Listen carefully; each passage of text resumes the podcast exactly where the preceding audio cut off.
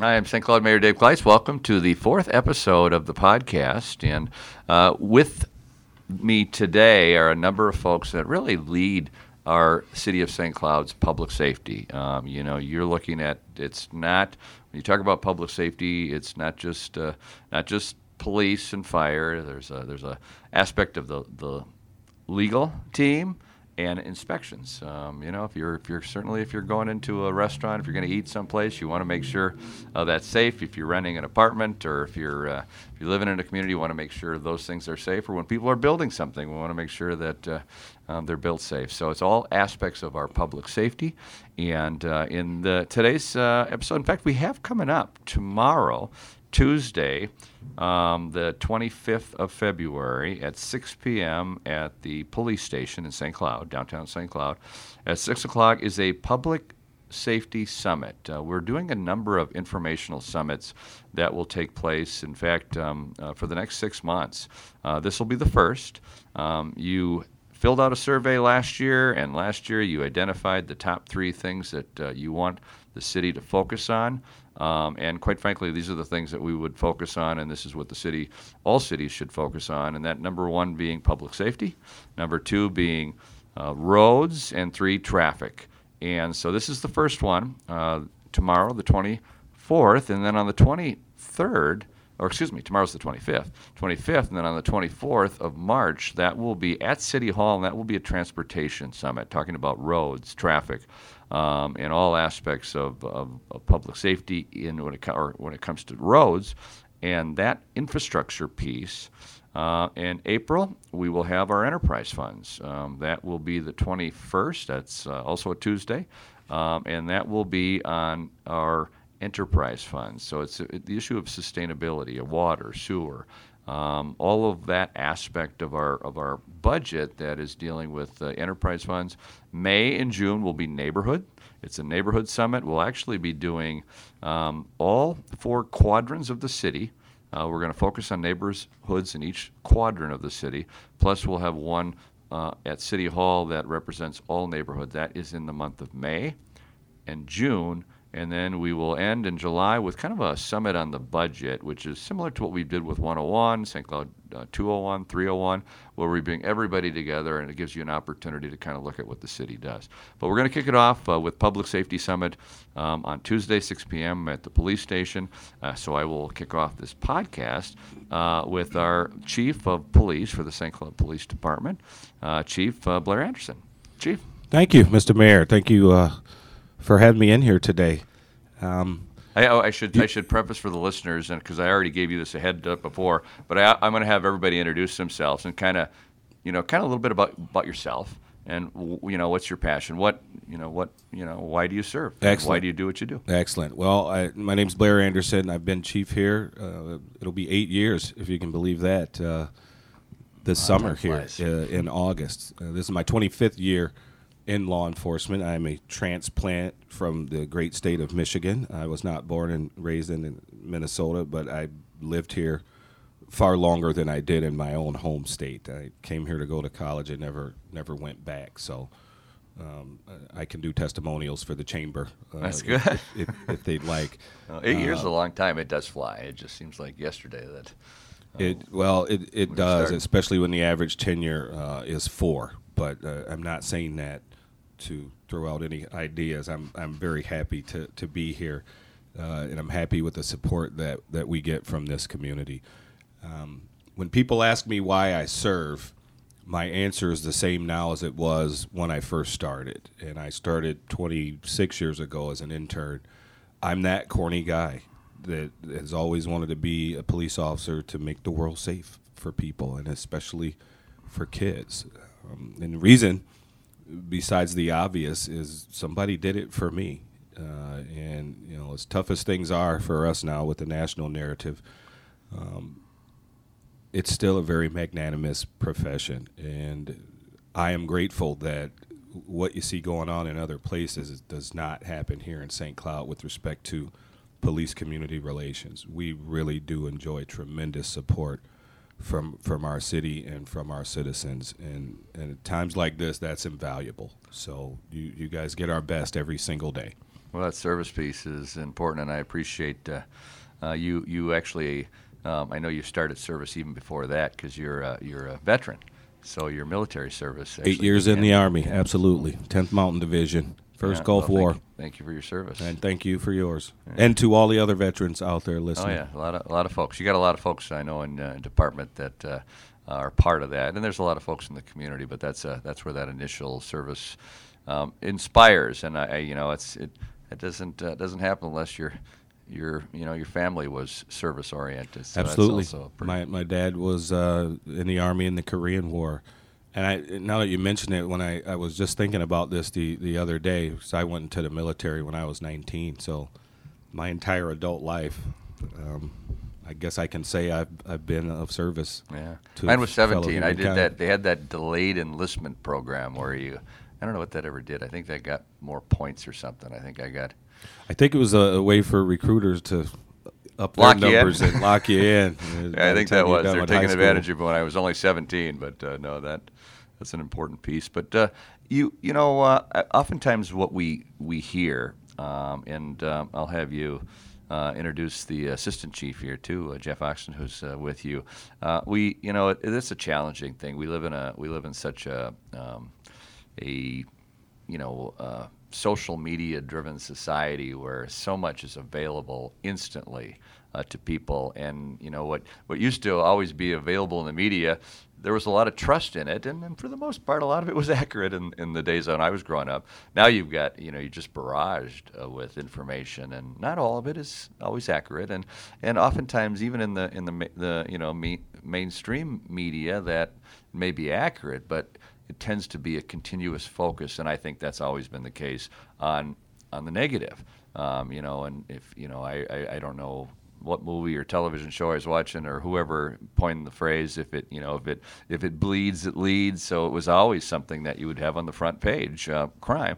And I think with less and less of of you know in, in a lot of cases, content and media, it's focused on the negative, and that's all you see. So, if, and then if you follow up on that on social media, you're barraged with it all the time. And you know, I, uh, you know, and what is it? The the the adage that it takes um, it takes 21 positive statements to, to counter one negative. Um, so your focus is always on that piece. Uh, but our statistics don't show that. Maybe maybe that's a good way to to segue uh, into and you know talk a little bit about that, and also segue into uh, into the stats, which is going to be the only presentation we have at the summit on public safety. Is going to be just so you get an idea of where we are, where we've been, and, and, and the best best way to look at crime today is to look at a trend. You can't just look. I mean, there, any incident is going to be you know that point in time, but you've got to look at over a long period of time.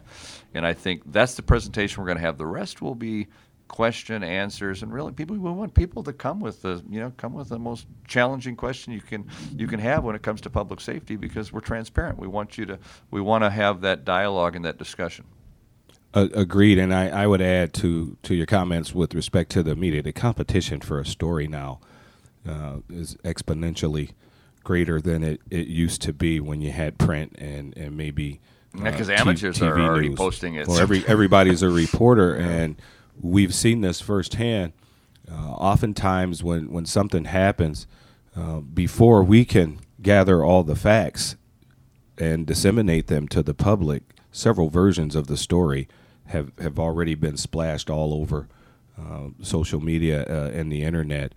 And and so what we wind up being reactive and and we spend much more time than I would like to debunking myths because oftentimes the the entire uh, picture has not been painted uh, and then sometimes folks have moved on and so it's too late for us to to to put that puzzle together and get those missing pieces in there. And, and so again, that's why I appreciate our community when we ask them to wait and let us gather all of the facts.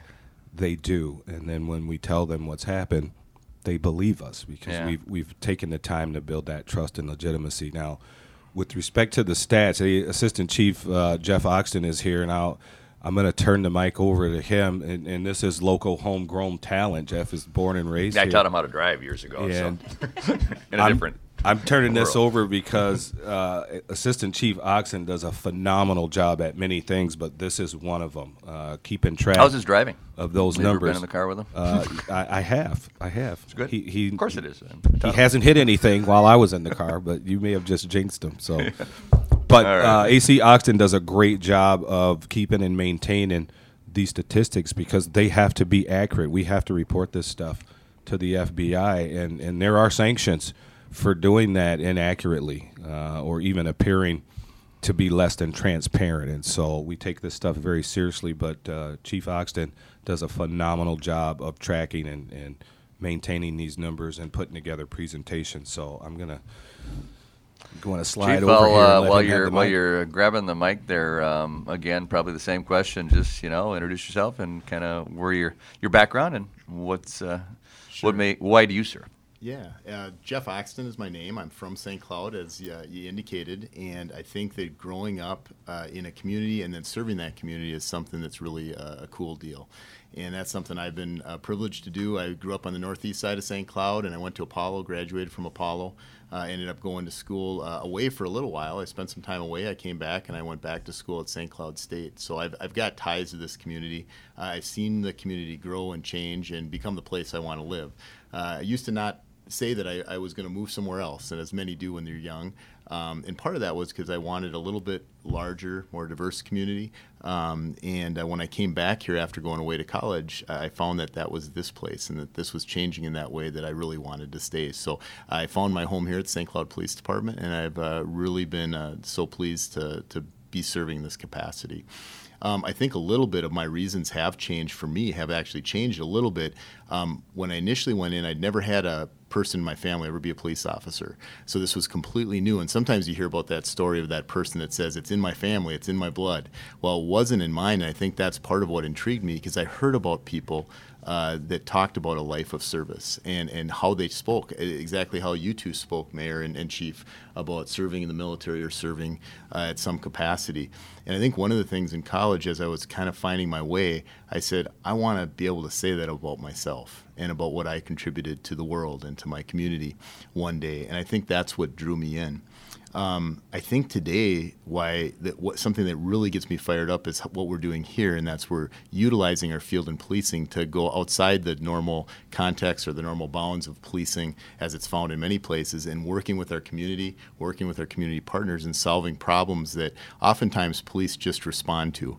Uh, here we're solving them uh, with the help of our community partners. So that's what makes me want to show up here every day with a smile on my face and feeling energetic and taking on the next task. So. Um, one of those things, kind of to springboard into it, is what you talked about, um, it, and that's kind of combating what is truth, what is not. Because one of the things we know, and I truly believe, that if you feel something is a certain way, um, if that's how you feel, uh, that means more maybe than what's actually going on.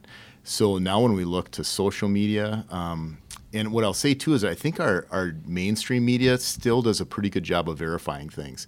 If they run a story about government services or city services or police issues, they'll call us and they'll verify what we think about it or what we're seeing. What I think gets to us is when the smaller media or social media uh, sources start uh, looking into issues and printing stuff, and it goes viral. Um, and they haven't ever called us. We don't get a call at the police department. Uh, legal doesn't get a call. You don't get a call, Mayor. Um, and so what it does is it runs and it starts these rumors. And so one of the things I find really important with our job is responding with what are the facts? What are we seeing? Um, I was listening to a radio show one day and I heard the caller say, and they were talking about crime in St. Cloud. Um, and the caller just said, I wish they just talked about the numbers. I wish they just had numbers that would tell us what it was like then and what it's like now and how we can compare. And, and while I was listening to that, I was like, we have numbers. so we can do just that. And I think it's so valuable. I think that caller was right on the money by looking at those numbers and by looking at our trends and on our past and where we're at today, we can see how we're doing. Um, and so that's why I love to present on this kind of stuff. And, and uh, it's pretty straightforward stuff. So. Well, and uh, that uh, will be um, you know, it's a little tough in a, in a podcast to uh, to show those charts. Um, so uh, tomorrow night we'll have that opportunity. But if you you know, we send out a newsletter. We sent it out to every resident that uh, has those statistics in our newsletter. Uh, that also is available on the city's website. You can grab the newsletter, but also you can go to the city's website and go to the St. Cloud PD, and you'll see all of the stats too. I mean, this is also um, is both both Chief, uh, you've, you've said uh, this is something you have to report to the to the uh, federal government, and the federal government then sets sets that criteria and reports this out to communities around the um, the, the challenge I think um, that we all have as a community, and, I, and this I see in almost every aspect of what we do. Uh, we're a city that has a population of 68,000 people, roughly around 68,000 people. But I, I can't for the you know I don't think anybody thinks that that's all we have. Uh, we have our population every day of the week more than doubles. Um, we're, we're looking at 170, 180 on a daily basis. And this isn't just numbers that um, you know we estimate. In fact, we, we were just in an international competition, and they put us into a category above. You know, they put us into the category uh, above, you know, into the 150,000 uh, category because it is our daytime population. It is it is people who are coming in from the region. We're a regional center. Uh, we're the second largest regional center in the state of Minnesota, next to the Twin Cities. We're just a little hair uh, larger than the Rochester Regional Center. So when people think about Rochester, which is a larger city. As a region, it's not as large as the region we have. We have, you know, five cities. We're in three counties. Um, we are in greater Minnesota, you know, uh, right in the middle of the state, and I don't think uh, even you know just the students alone are close to 30,000 students, uh, plus the fact that uh, on a daily basis people come here and shop, and and uh, we know that because uh, we we collect sales tax, um, and we we know those numbers, and that's not from people who are living in our community, and I know that's always the challenge with the way. Um, the statistics are reported oftentimes because they look at populations without really looking at the population that we serve. If we were to have a, a police department that served 68,000 people and roughly no, if we weren't a regional center, we wouldn't have 111 sworn peace officers. Um, so uh, we we were built for a larger group. So that's what you, some of those things you're going to talk about in those statistics, and you're going to also um, on Tuesday go over the 30 years, just as a snapshot. You know, I'll just ask you the simple question: um, Where is crime as compared to what it was 30 years ago? So it's interesting because when you look at, and that's again going to the numbers, what do we report every year to the uniform crime reports? And they call them the uniform crime reports because they're uniform in how we have to submit that information so that they can then compare cities across the country. Um, and, and that's what we're bound to uh, in reporting those numbers.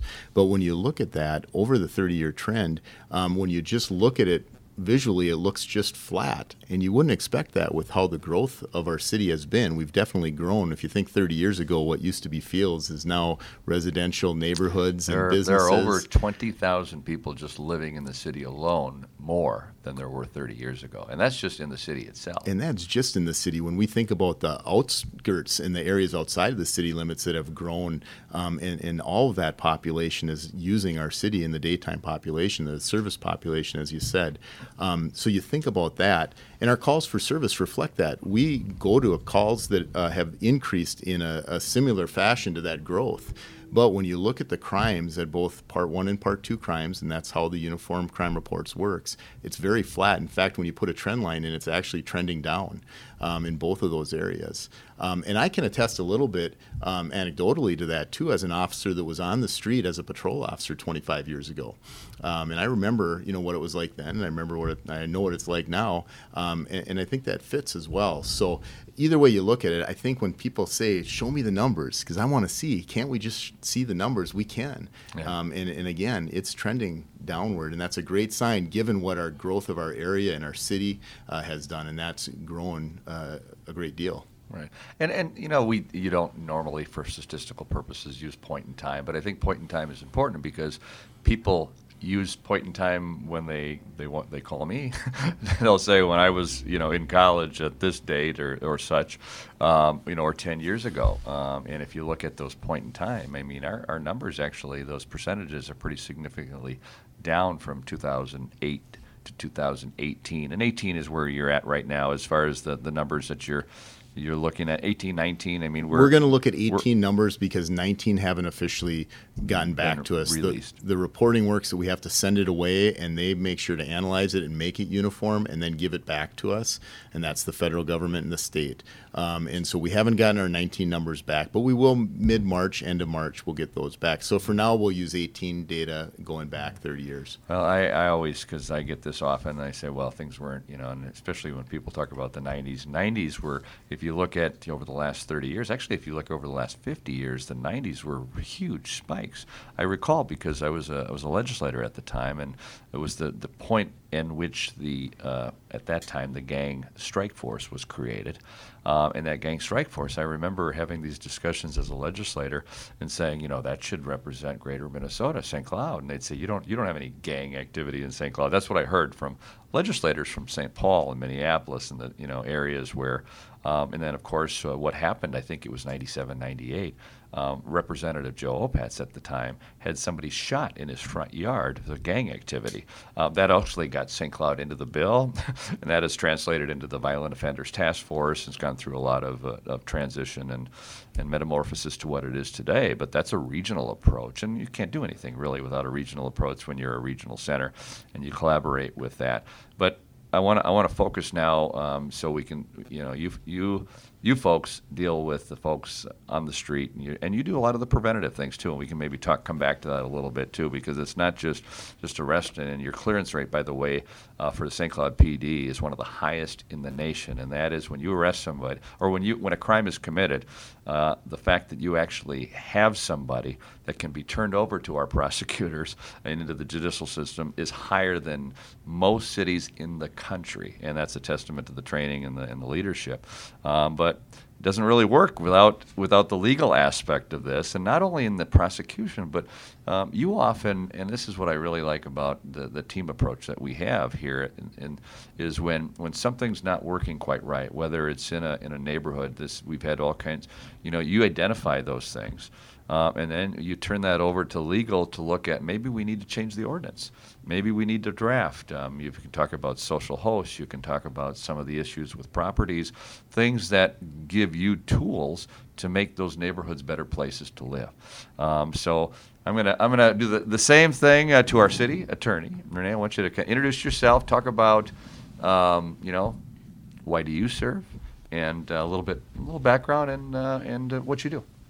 Thank you, Mark Kleis, for having me.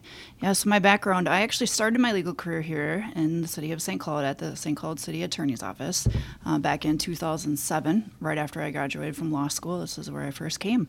And I've been in the community ever since. So I was here for eight years as an assistant city attorney.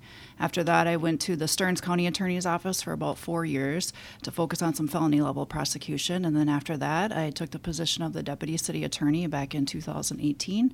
And the more recent appointed, um, um, in July of 2019 as the city attorney, and I'm happy to be the city attorney for this wonderful city.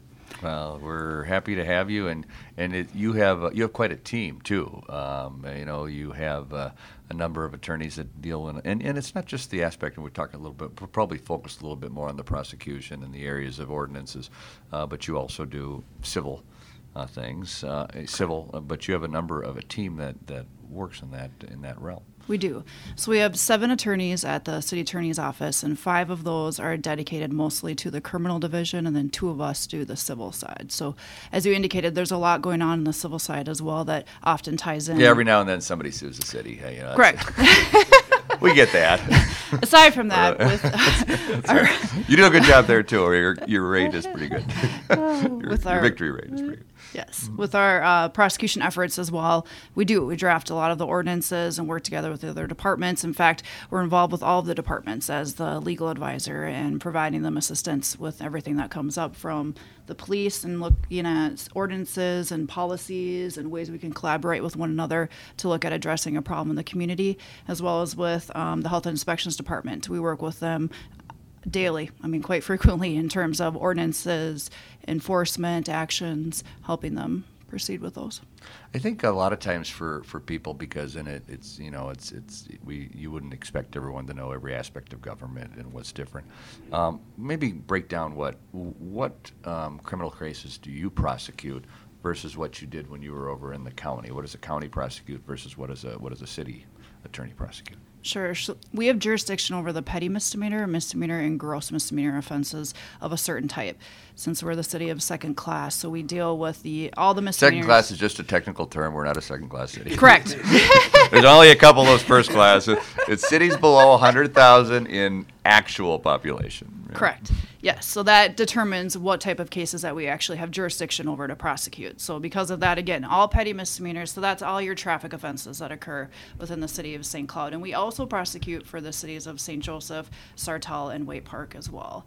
So everything that occurs in those cities that's traffic related, the city attorney's office has jurisdiction over. We also do all the misdemeanor level offenses, which would compromise mostly your property level offenses, so all of your shoplifting cases, and that's anything that's $500 or less. We prosecute all of those offenses. It could also be something related to bad checks or check forgery, tampering with motor vehicles, just anything in that property realm. We also do all the disorderly conduct, obstructing legal process, everything that relates to those types of situations. In terms of person crimes, we have jurisdiction over all of the misdemeanor level crimes for person crimes. So that would be like your fifth degree assaults, that would be stranger to stranger assaults, domestic assaults, so that would be significant romantic partners, people that share households. We prosecute all of those domestic related offenses, as well as order for protections if they file for one of those, domestic abuse no contact or orders stemming from the domestics. Again, we prosecute the misdemeanors. With the gross misdemeanors, we prosecute all the DWIs.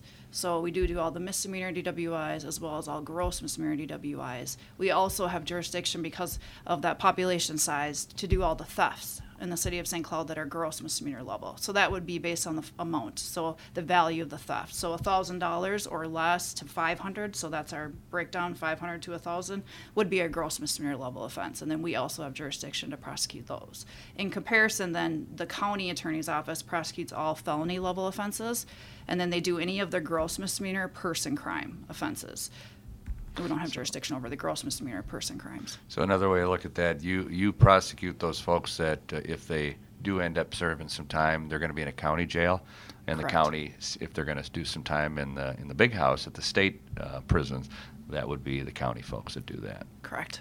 But you also do, and this is I'm gonna I'm gonna turn the, maybe maybe together you can kind of answer this these questions. You do a lot of um, the aspect of that quality of life, and, and when it comes to helping with police. Uh, helping with uh, neighborhoods, helping with you know with inspections, um, the aspect of ordinance, um, you know ordinances, and, and, and anybody in the public, if somebody has an idea that they think um, you know, was they don't think there ought to be a law. you know, uh, if it if it makes sense, or if they're, and a lot of times in law enforcement, you know, um, it's just a matter of. Uh, we focus on a lot of that livability piece, and you know it's important that neighborhoods are safe um, from a lot of aspects, and uh, it's some of, it's some of those things that I don't think oftentimes people think about the public safety piece of of the, the, you know the aspect of inspections. Um, you deal with a lot um, uh, in a in a broad group. So I'll turn it over to our our director uh, of, of our uh, our inspections department, uh, Matt O'Brien. Matt, again, what's your passion? Why do you serve? And a little bit about yourself. Thank you for having me. Um, well, I started my uh, career with the city here back in uh, 2011, so going on my ninth year here. Um, time does fly. It does not seem like it's been that long. But I started as the animal control officer. Um, my background is in biology. Went to a Bemidji State, grew up in Forest Lake, so kind of generally central Minnesota area. Um, but came to St. Cloud to do animal control, and that's really my, where my passion started. So I, it kind of morphed um, over time. Um, I've always been interested and been a part of public service. Uh, worked for the state, worked for Fish and Wildlife Service, so I had the state and federal level. And then came to the city um, w- with that uh, public service in mind and with a love for animals, um, doing animal control. And then working in St. Cloud morphed my um, passion and love for public service even more and geared it towards St. Cloud, not just loving animals and biology. It, it just grew into um, just everything we do in the department. So in uh, 2015, I was promoted to assistant health director, and then in 2018 to health director. In the process, got a, a master's degree at uh, St. Cloud State uh, to kind of further my education there. But uh, Yeah, it's been uh, um, an increasing love for everything we do. Um, so went from animals to housing and code enforcement to environmental health, there's food pool, lodging inspections. Um, just a different group of animals just a, in some of the area. Yeah, and, and I can say that you. and, and, you talk about all those divisions, and there's so much overlap. When you talk animal control versus housing and code enforcement and environmental health, they sound like they're completely different things.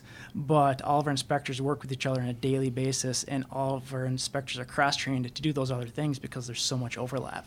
Um, so it just naturally just progresses and, and morphs into um, each other division.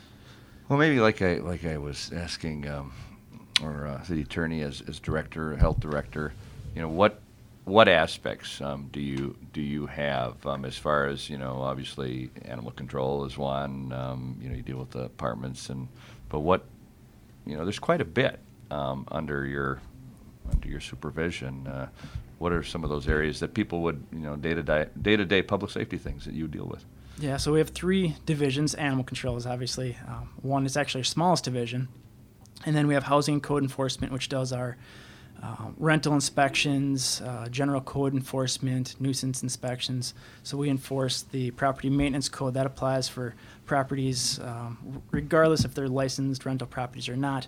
Any homeowner needs to maintain their property uh, to a certain standard, and same goes with businesses.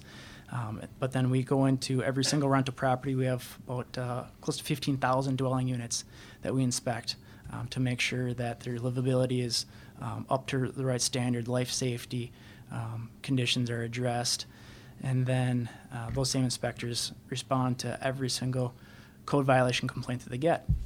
And then the, the last division would be environmental health, doing our food inspections, um, grocery stores, and restaurants. We have a um, delegation agreement with the Department of Ag and Department of Health to do those inspections. Um, and in most in most cities in Minnesota, uh, those inspections uh, are done by the state.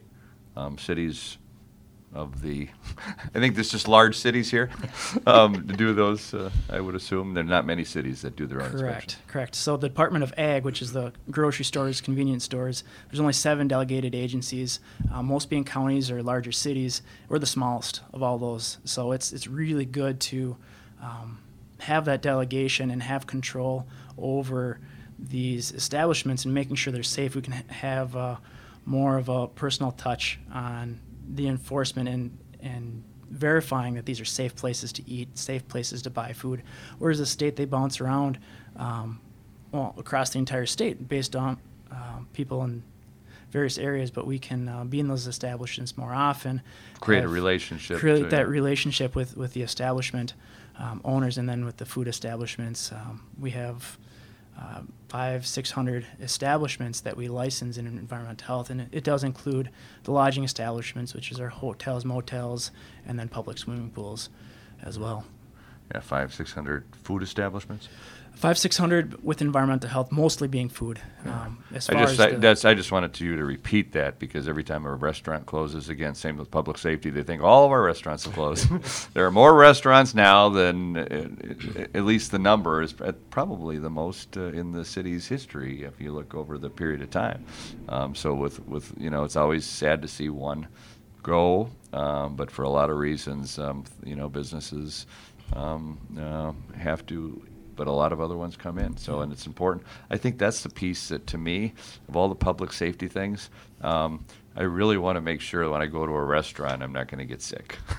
Everybody um, has to eat. And yeah, that's an important piece. Maybe talk a little bit because a lot of uh, what the city has done over the last years uh, has been, and this is actually for all of you in that respect, but uh, when it comes to ordinances, some of the things that are identified, we, we went through a whole process. Um, it's called uh, best practices where uh, you know a lot of like a lot of you folks were actually part working with the neighborhood. What can we do to strengthen um, neighborhoods in a way that um, you know you you always have, and, and most, and this is always the, the, the tough thing to say. Most landlords do the right thing. Most homeowners do the right thing. It's the ones that do not make it, you know, it, for some, it's always, it, you know, it just seems like it's all of them, and that's always a challenge.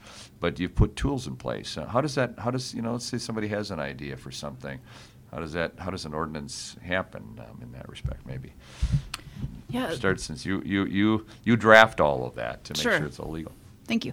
I would encourage them to come forward with the ideas. They could present it to us, you know, either at the city council meeting or sending emails out if they had ideas of things that they wanted to address in a different way. And certainly any concerns that are raised, we look into and see if there's something out there that either we could do a little bit differently or if they come up with an idea of something in a way to change an ordinance or add to an ordinance or addressing just needs out there in the community. I can speak to one of them regarding our massage ordinance, and that was one of the needs in the community was looking to strengthen that, um, given there was some concerns over how the ordinance was and that we weren't uh, looking at enough of criteria in terms of when we were actually licensing individuals. So that's a, a one example of a way that we took a second look at the ordinance, looked at what other cities have been doing out there to see if there was something that we could do to strengthen our ordinance. And that actually led the way regionally. And that's, you know, that's one of those issues that uh, you get into uh, not only the illegal activity, but you get into sex trafficking and you get into a, a number of other issues. And in a lot of cases, uh, maybe turn this over the law enforcement folks, you get a lot of folks, they're not, they're not just doing one illegal activity. Uh, these are really getting at um, places that. Um, uh, that are causing a lot of challenges in, in all of that. And that's just a matter of changing an ordinance um, because not having that in place actually furthers. And this is the thing that's, I think, challenging for a city in general because we'll, we'll often, uh, you know, get the issue, well, you should just enforce what you have. Well, you, we are forcing what we have, um, but some of those tools don't exist. So it's a matter of strengthening that through an ordinance and, and maybe talk. that was a collaborative effort. I think City of St. Cloud was the first to lead in that in that change, and then I think all the cities have have gone as part of that. Yes, in the region, definitely. It was a very collaborative effort. It was between the Central Minnesota Human Trafficking Task Force, and from that, which includes police, county, city as well, we came up with um, wanting to look at our ordinance to try to strengthen it based off of what some other cities in the state had done. But we were the first in our area to come up and draft that ordinance, and I believe now it's going before uh, the city of Sartell through their city council as well. They're going to adopt a similar ordinance, and the city of Waite Park, after St. Cloud adopted theirs, also adopted uh, the same ordinance for the city of Waite Park as well. we did- Helpful in PD. Yeah, and I think it's a it's a way that we can not just be reactive and uh, and go out and use uh, what we have for resources to enforce. Again, as you said, the existing law, we can do that. But what we also see is uh, an opportunity to be proactive in preventing this stuff from happening, and and that I think keeps our city and our community healthy um, by doing both. Right? We we react and we enforce the laws that we've got, but we also look at ways of being proactive. And this is a great example of where an ordinance helps us uh, to screen things out, to keep them from getting here, so we don't have to react to it because it just can't get established.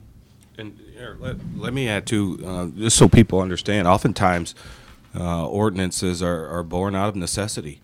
Uh, and I'll give you an example the tremendous growth that our city and this region uh, has seen over 10, 20, 25 years uh, necessitates us to take a different look at things. And it, it's as simple as just volume, right? There clearly are more people that are coming to this region that live here now as opposed to before and and so things that come to mind right away are boy parking right? You you need more space and and you need more ordinances I, I think not just so that we have more laws but so that we can maintain right some semblance of order uh, and civility. And and I like to add this for folks to help them understand or just conceptualize. And you mentioned our population earlier. Population wise, this city is the same as Eagan, right? Down in the metro, a bedroom community or, or a Woodbury. Uh, but comparisons to those places are patently unfair. Yeah, you can get smaller during the day. And, and if you think about it this way, when school is in, St. Cloud is the largest city between Fargo and Minneapolis.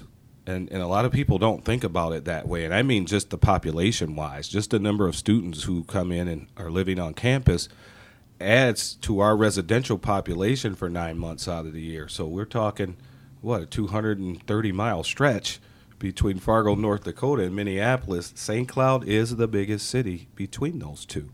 Uh, and so those are things that we keep in mind when we're working with, with the legal team or health and inspections and, and trying to draft orders because messaging is important and we need our community to know we're not just putting more laws on the books to be heavy-handed, uh, but there are lots of things, uh, lots of variables that play into that. And creating the tool, I think one of the things that I think is always a challenge because without those tools, and sometimes there's an ordinance. Um, this sometimes that activity that's detrimental to a neighborhood or or a, or, or a business community or whatever that may be, or individuals will continue to happen because there are no tools in order to enforce that.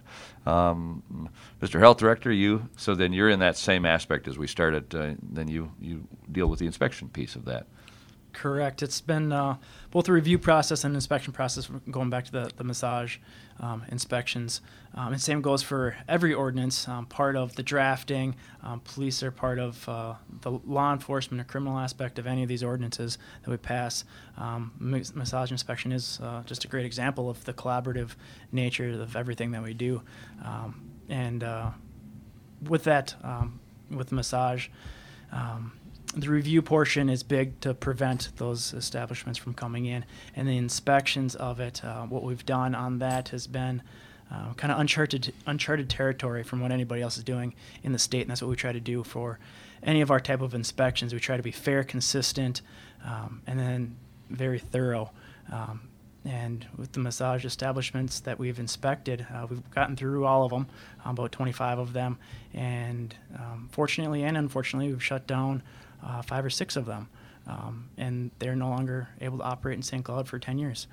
Um, and, that, and I think you're, you hit on it right, and that's the aspect of fair and consistent. That's no different in enforcement and no different in why we pass ordinances that pl- apply to everyone and you inspect those types of things. And I, I, think there's a there's a lack sometimes of folks understanding there's a a lot of this is um, designed to be preventative. You, you create an ordinance, so these are the boundaries that a community has set for itself um, to prevent things from happening. Uh, there are fines, and they're, they're, we're, we're not in the business of collecting fines for revenue to pay for everybody. In fact, we'd prefer to not collect any fines at all uh, in these things, but they're designed to to uh, to prevent the behavior. In fact, um, in some cases, we we have to. I know uh, this is a little bit in your area in the inspection. Some folks will will not pay anything until right till they have to. They almost use it as a bank, and we're you know. So you create more enhanced penalties to prevent that from happening. Uh, but I think um, one thing I wanted to, and I want to just go back before we, we before we conclude here, and that um, in in the area of public safety, and I, I think it's in all aspects. Um, a lot of it is in not only in what we write to prevent in ordinances such, but working with different groups. Um, you know, our public safety starts with you know kids in the school and kids. And Chief, this is something I've been very impressed that you started a few years ago, and that's the the SCYLA program, uh, where you're where you're actually um, you know taking folks that may be identified by your own officers, your school resource officers in the school, maybe heading down the wrong direction, and uh, just giving that gentle gentle push in the right direction and follow up. Maybe talk a little bit about some of the outreach that um, you do to, to, to, to prevent. So, you know, your folks, um, as, as good as they are at what they do, don't want to be having to arrest people and to incarcerate people. They would rather prevent that. And I think I can tell in when I look at uh, when I'm at events with your officers, that's where their passion is is to the prevention piece. Whether it's the SCYLA program or whether it's the uh, you know Bigs and Blue or it's a Boys and Girls Club or whether you know um, that's a piece. So talk a little bit about that piece. I think that's even more important to a community. Yeah, I think I think we have a great platform from from which to start, um, and it, for me, it starts with the kinds of people that we hire. We've actually changed our hiring process to make sure we attract the kind of people who are service oriented. Uh, and that's paid great dividends for us. I'm going to share this portion with, with the chief because there's so many things that we do. I can't possibly remember them all, uh, nor would I try. But uh, with respect to the to the youth engagement, I'll just start there. Um, and we've got initiatives um, that that work across the entire community, and so it doesn't stop with, with youth. But since you mentioned uh, St. Cloud Youth Leadership Academy, I'll talk about that a little bit. Um, plain and simple, we don't want those folks as clients later. And for me, and history has taught us that early and sustained intervention for an at-risk youth you get a great return on your investment. So uh, the Amherst Wilder Foundation in St. Paul actually did a study that will tell you for every public dollar you invest in, in, in your community's youth, what you can expect to get back. Now, more practically, we want to build better citizens, right? Uh, because they're they're going to grow up and they're going to stay here. A lot of them, and and, and they're going to be adult members of our community. And so we we want their behavior to reflect the the values of this community uh, and the minimum expectations. And so that's why the curriculum covers everything from conflict resolution to to table etiquette. Um, and, and and then it's another way for for those young people to see our officers in a different way. Um, you know, that uniform we wear is a symbol of a lot of things. It's a symbol of service, sacrifice, and, and for some people, um, it's a symbol of fear or, or perhaps oppression. And so we want them to know there's a human being behind that uniform. Uh, and so that's why uh, our officers serve as the staff. And, and the best part about it is once that particular camp is over, it's a week long deal where we get them out of the neighborhood um, so that they can focus. But we continue to mentor those young people until they graduate from high school. And we try at least once a quarter to get those as many of those kids as we can together with the staff to do a service project, whether it's packing food for the homeless uh, at River's Edge uh, or going to serve uh, in some capacity at the Whitney Center. Um, we, we try. It's, it's, it's one of the hardest elements because you're talking about young people and they've got their own things to do and their friends to be with and jobs or whatnot. But that's also part of the program. Um, and it's something that we're very proud of. Uh, and I think the officers, well, no, I don't think I know because they've told me they get as much out of this as the kids do. And, and we build relationships early on right? Uh, because it's it's a lot more difficult to do that when, when you're just responding when there's a crisis. Uh, and and so we want to try and mitigate those crises and build that relationship before you know some crisis uh, is affecting that young person's life. Uh, and and in some instances, if they are already in crisis, we, we want to help try and ease that or give them some tools to work through that. So uh, I could go on and on all day, but I'm, I want to let the uh, assistant chief talk about some of the other things we do and, and, and the why.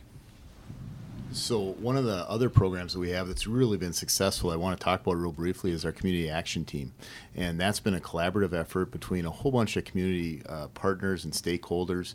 Uh, with what we started to find are those people that were kind of in the revolving door of needing police service. Um, these are the people that we were going to quite often. Um, it might be 30 contacts in a month or, or very high numbers. Um, and we kept going because people kept calling us on these individuals, and, and they would usually end up going either to jail or to the hospital, maybe, uh, maybe to detox, uh, one of those places. Um, but when we started analyzing it and talking with our partners, we found that a lot of these people, of course, had underlying reasons they were spinning in that revolving door. Um, so instead of just going to that response rate, which a, a, normal historical police department or policing would do, and just keep responding to the calls for service and taking them where they need to go that day, we worked with our community partners and started connecting the dots and, and sharing information in a legal way. And that was one of the challenges is to make it so we could share information with those partners, but so that we could connect the dots, get those people the resources they needed. And what we saw was those uh, contacts dropped dramatically. So now those people are kind of out of that revolving door. Um, it's saving everybody money. All the institutions involved are saving money because we're not having those expensive transports and contacts and, and personnel time. Um, and then, most fundamentally and most importantly, the people that were uh, stuck in that door are out. Uh, and they, they were served well uh, by everybody, uh, including the police department. So, that's just another great example of, um, of prevention, of, of really doing the most we can to maximize our opportunity to have impact on people's lives. And, and it's not just the police department or not just the city, um, it's our community. And that's the beautiful part about it. So that's the kind of stuff that fires me up, like I said, that makes me uh, want to come every day to work and, and take on the next challenge. And I think you know, even the even the in the uh, city attorney's office, uh, part of that has also been dealing with other young folks, and that was an ordinance change a number of years ago dealing with the diversion program. Out of it came out of a partnership and collaboration with St. Cloud State, uh, You Choose program. Mm-hmm. So uh, you talk a little bit about uh, some of that outreach piece, and, and I'll turn it over to Matt. Talk a little bit about some of the outreach you do to folks that you're regulating.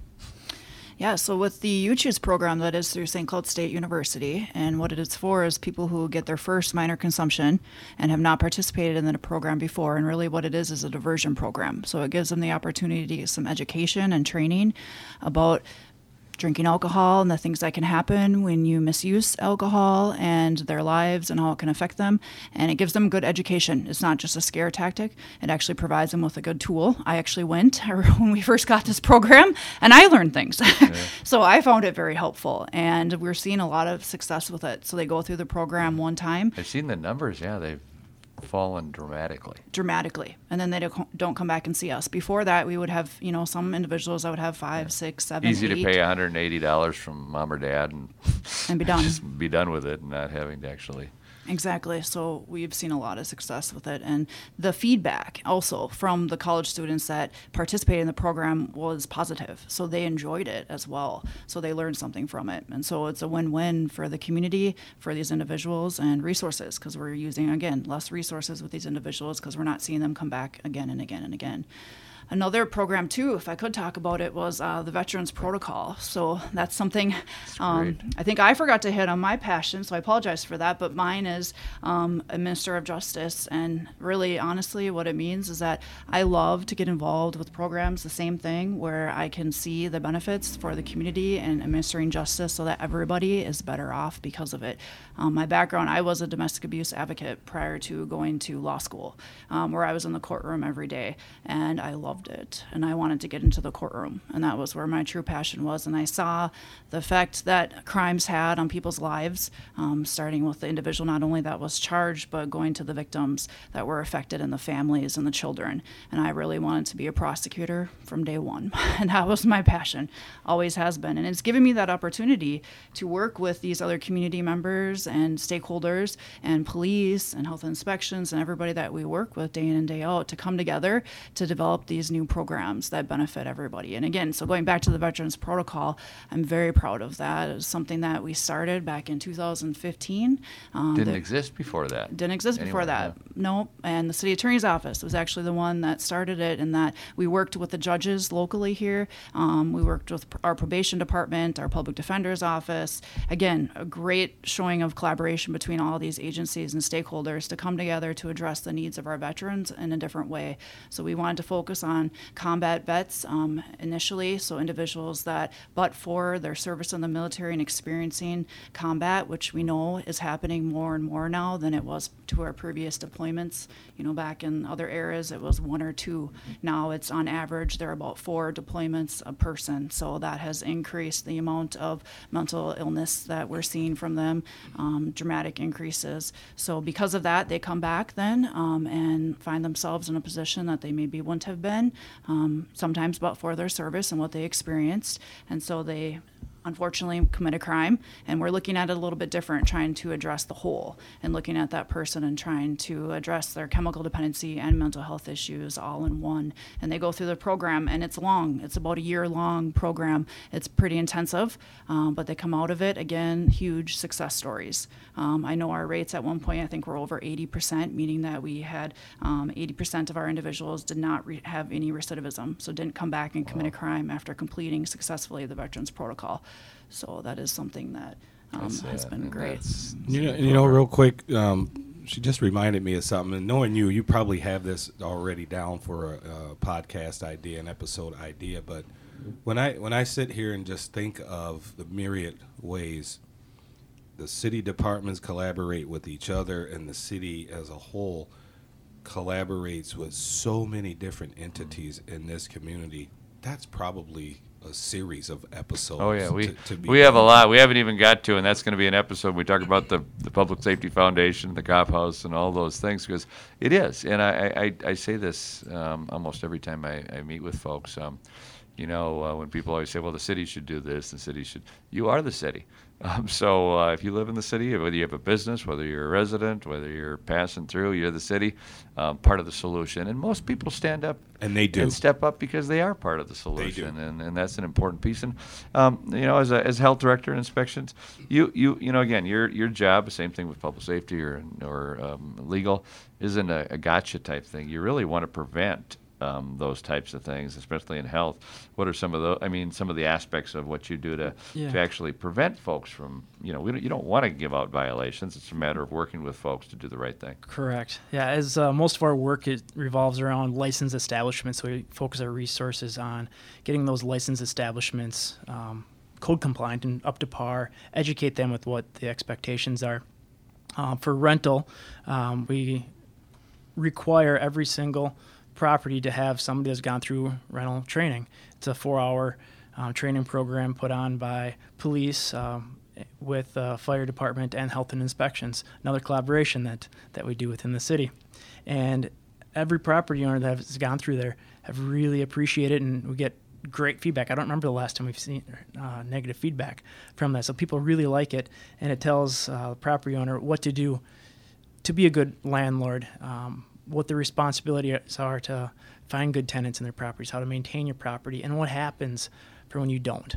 Um, so we provide all those resources, go through those ordinances, um, and then when it comes to uh, environmental health, our food inspections, something that we're doing this year is we just got some grant funding to put on uh, some food safety training for our restaurants um, in town and uh, focus on some of those restaurants that maybe can't afford to send as many people through some of the food safety training so we can have safer restaurants.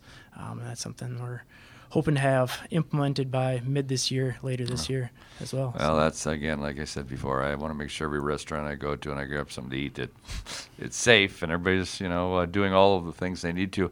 Uh, you you uh, we we uh, had an empty chair here and and rightly so. He's had a really busy uh, week. Um, chief uh, Robel, who was our fire chief, uh, part of that fire or part of that public safety piece is fire um, you know, with the loss of uh, with the fire at the press, and I know all of you are involved because in some way each each aspect, and that's the thing about the city. And um, in fact, I know uh, Matt, you'll be involved try to get that uh, restaurant next door uh, operating, uh, the Cowboy Jacks. But uh, thanks to the tremendous job that um, you know, and that was a, co- a, coordinated effort. I talked to Chief Robel, and he gave me a list of folks that helped, and um, of all the departments, um, I think almost everybody is touched in some way to help with that when it whether it's you know police or health inspections or whether it's public works or legal and all of the aspects of, of getting you know things back to a, a state of normal. It's a tragic situation to to lose a business. Anybody's owned a business. I mean businesses, especially you know here you got a couple of folks that start you know that took over a business in 2016. You put a lot of time and effort, into it, and,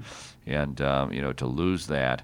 Um, but thanks to the work of our you know firefighters to prevent other buildings from being destroyed. I mean, everybody else can go back to, to work. Uh, Cowboy Jacks was the last piece, and you know, once uh, once that wall is safe and uh, they're ready to go back and they're excited about it. I've talked to talked to them, but uh, nobody was injured, nobody died.